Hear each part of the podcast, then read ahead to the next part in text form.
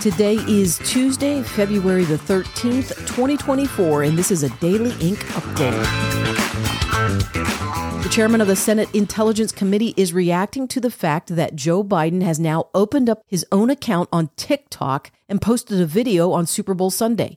Just two years ago, this same Joe Biden banned the use of the China based app among all of his White House staff and all federal employees. The chair of the Senate Intelligence Committee, Mark Warner, said he's concerned about this latest move, especially since nothing has changed about the national security threat that is present within TikTok and its connection with Communist China. Just two weeks ago, FBI Director Christopher Wray told members of Congress that the app enables the communist regime to collect and control the data that's coming from millions of its users. Two U.S. senators are pushing back on the report from special counsel Robert Hur, which was recently completed over the handling of classified documents by Joe Biden when he was a senator and a vice president, not the president, which has presidential hum- immunity. Senators Chuck Grassley and Ron Johnson are now claiming that Hur omitted any reporting on nine boxes of Biden records, and they want to know why. That is all because Grassley and Johnson were the ones who first uncovered those nine boxes of records that were within Biden's possession. Both Johnson and Grassley ended up asking the National Archives and Records Administration, as well as the FBI, to step in on the case and properly deal with the boxes. Now, Grassley and Johnson want to know if the FBI and NARA ever shared this violation with Hur as he conducted his investigation into Biden. In a letter that was recently sent to U.S. Attorney Merrick Garland and FBI Director Christopher Wray, the two senators called the unaccounted for nine boxes a significant factual omission. The shooter at the Lakewood Church in Houston, Texas, previously identified as Jeffrey Escalante. At the time of the shooting, Jeffrey was going by the name Genesse Moreno and was dressing as a woman. Security found on the gun that was used by Jeffrey Escalante had the words Free Palestine. Escalante had a criminal history of assault, forgery, drug possession, and theft. The five year old child that was shot at the church with Escalante is in critical condition and not expected to live. That child is related to Escalante. Attorneys for Donald Trump have asked the U.S. Supreme Court to put a stay on a lower court's decision last week that determined that presidents are not immune to prosecution for what they have done while they are in office. The lawyers for Trump are seeking to stop the request from special counsel Jack Smith to, to proceed and expedite that appeals process in this case. Smith is the one who first launched the whole case against Trump for his response to the presidential election in 2020. Trump has called it nothing short of election interference ever since that happened. Trump's lawyers are asking for the High Court to put a stay on the ruling and allow the normal course of appealing to go forward. A judge in Georgia who is presiding over the case against Trump that is being brought by the Fulton County District Attorney Fani Willis is indicating that Willis will be removed if misconduct is confirmed. Judge Scott McAfee made the statement in a Zoom meeting on Monday as he took part in an evidentiary hearing to determine whether subpoenas will go forward. Willis is accused of a personal relationship with Special Prosecutor Nathan Wade, which has called into question the way the funds were allocated and used by Willis within the DA's office. Specifically, looking at Defendant Roman's motion, it alleges a personal relationship that resulted in a financial benefit to the district attorney, and that is no longer a matter of complete speculation.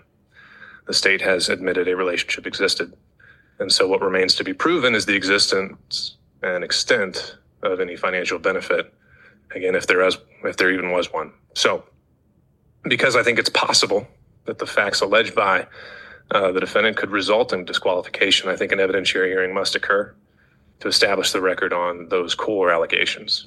And Donald Trump announced on Monday night that he plans to be in the Fulton County Courthouse to watch the hearing unfold about Willis and her improper personal behavior. That'll happen all this Thursday. Trump and 17 other defendants have all been pursued by Willis with racketeering charges based on the 2020 election results in Georgia. Mike Roman got this whole case against Willis rolling when he hired attorney Ashley Merchant, who has since accused Willis of the improper relationship with Wade. In fact, Merchant revealed on Monday in that Zoom meeting that Willis and Wade used their Fulton County security detail to escort them to a mutual safe house where they could further conduct their relationship.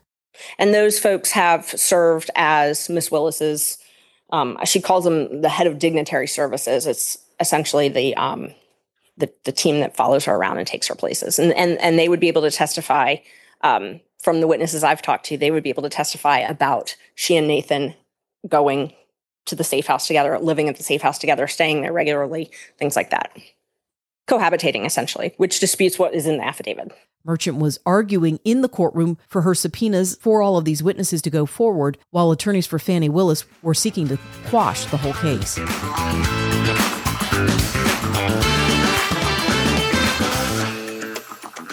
These national story updates have been brought to you by Open Ink, a website that is a repository of documents for those who like deep digging, critical thinking, and true journalism where the facts speak for themselves.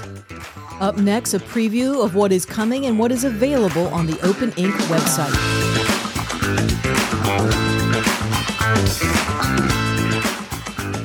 Last week in the Daily Ink report, I shared some developments with Gregg Phillips and his operations regarding a cell phone privacy service that he's created that covers all three ways that the federal government and phone companies are able to track a person's location. This past Monday, I also included Gregg's description of Ground Fusion, which is a database that will have significant impact on the upcoming efforts to get out the vote in 2024 within any specific demographic in any specific state as well as clean up dirty voter rolls. And today I want to feature another area that Gregg Phillips has been working hard on tackling in an effort to disrupt the Uniparty's efforts to control and manipulate the political narrative and election process. This new endeavor has everything to do with money and funding and the power of the purse. So, um, the next big thing I want to talk about is going back to the Stripe issue. So many of you know that, you know, whether it's Substack or Shopify or you name it. Um, Stripe is really a monopoly inside of the process, the payment processing space. Um, uh, they process billions and billions and billions of dollars a year. Um, and these pe- this company is owned by haters. They're owned by people that just don't like you. They don't like me. They will do everything they can do to cancel us. Um, they are the underpinning from a processing perspective and everything from from you know Rumble and and locals to to WinRed and Act Blue and and uh, you know everything else on the planet, billions and billions of dollars. What they have with that, of course, is they have all of your information, everything. They have all of your banking information. They have all of your transaction information. They have everything that you could possibly want. We already know that they hate us. Um, they canceled Trump, uh, President Trump a couple years ago and were immediately picked up, the Trump team, by guess what? WinRed. Guess who WinRed's processor is? Stripe. It all goes back to Stripe, whether you're given on the left, whether you're given to Act Blue, or well, on the right, whether you're given to WinRed, owned by a bunch of, WinRed is owned by it's owned by the RNC basically, um, and uh, Data Trust, and and they're hoovering information about you into all of these facilities. But the underpinning of it all is Stripe. It's our problem. It, it, it, if they decide in the spring, for instance, to just turn off all conservatives, turn off locals, turn off payments to to Rumble, turn them all off. We're just not going to do this anymore. They can do it and they will shut us all down. They could shut down every single campaign that's having to use them right now, whether it's WinRed or whatever it is the campaigns are using. This is a massive problem. It's a huge problem. About a year and a half ago, we started, we recognized the problem and started working on a solution. So what we've done is not only are we replacing WinRed, but we have a replacement for the WinRed Stripe combination. Um, for the moment, we're calling it Red Wave. We're going to be releasing it out into the world here pretty quick. It's another thing that the Trump team's already seen, and uh, we haven't released it to many others. Our PAC, as I mentioned a few minutes ago, will be our very first customer. So when you sign up for our PAC, you will not see Stripe. You will not see WinRed. Um, you will actually see the, the, the real PAC information.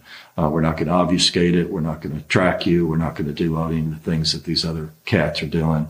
Um, so we're going to protect not only the donations um, and the people donating them, uh, but we're going to protect the, the the the against the tracking that the bad guys that like Stripe and others are doing to you now. So we look forward to Red Wave as well. Thanks for listening to this Daily Ink update